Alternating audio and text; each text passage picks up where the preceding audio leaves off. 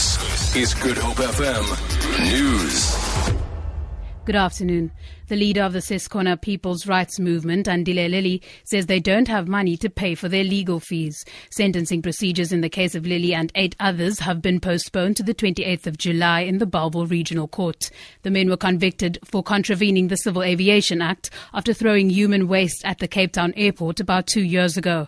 Defense lawyers requested the postponement to study a report by the probation officer and also give the accused time to raise funds for the case. Outside courts, Admitted that they are struggling financially. We have to pay our legal fees, which we don't have enough funding to do so. Hence, we then asked our legal uh, team that maybe they must give us a time so that we can go and do door to door, whether to ask for a one rand or five rand for us to be able to pay those uh, legal fees. That's what we asked from our lawyers, and that's what they did inside there. Cricket SA has been roasted by members of Parliament's Sports and Recreation Committee over its transformation policy.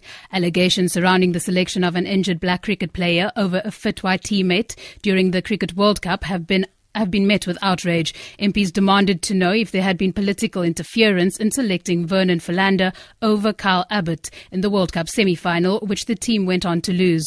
ANC MPs, however, came out in support of transformation cho- choices. ANC MP Samuel Khaizi. We had the CEO indicating that uh, the interference that uh, was alluded to did not happen. I must indicate, Chairperson, that uh, even if it did happen, if that interference was made in the name of transformation, would definitely support it, even if we lost, because we speak transformation here.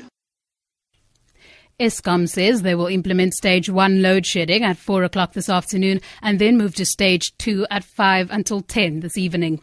The power utility says this is due to shortage of generating capacity as several units are out of service due to maintenance. Eskom says maintenance must be carried out to guarantee the electricity supply can be maintained in the long term.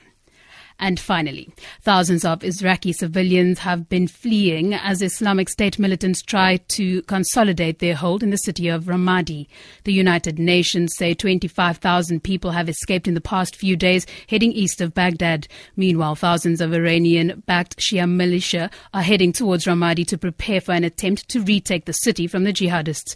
UN humanitarian coordinator in Iraq, Lise Grande, says that they are doing everything they can to help civilians. They're running for their lives, and they're trying to enter into safe havens. The government of Iraq is doing a lot to help them, and the UN agencies are helping the government. Our problem is that our stocks are almost out, and nearly out of money. So what we can do is highly constrained by that.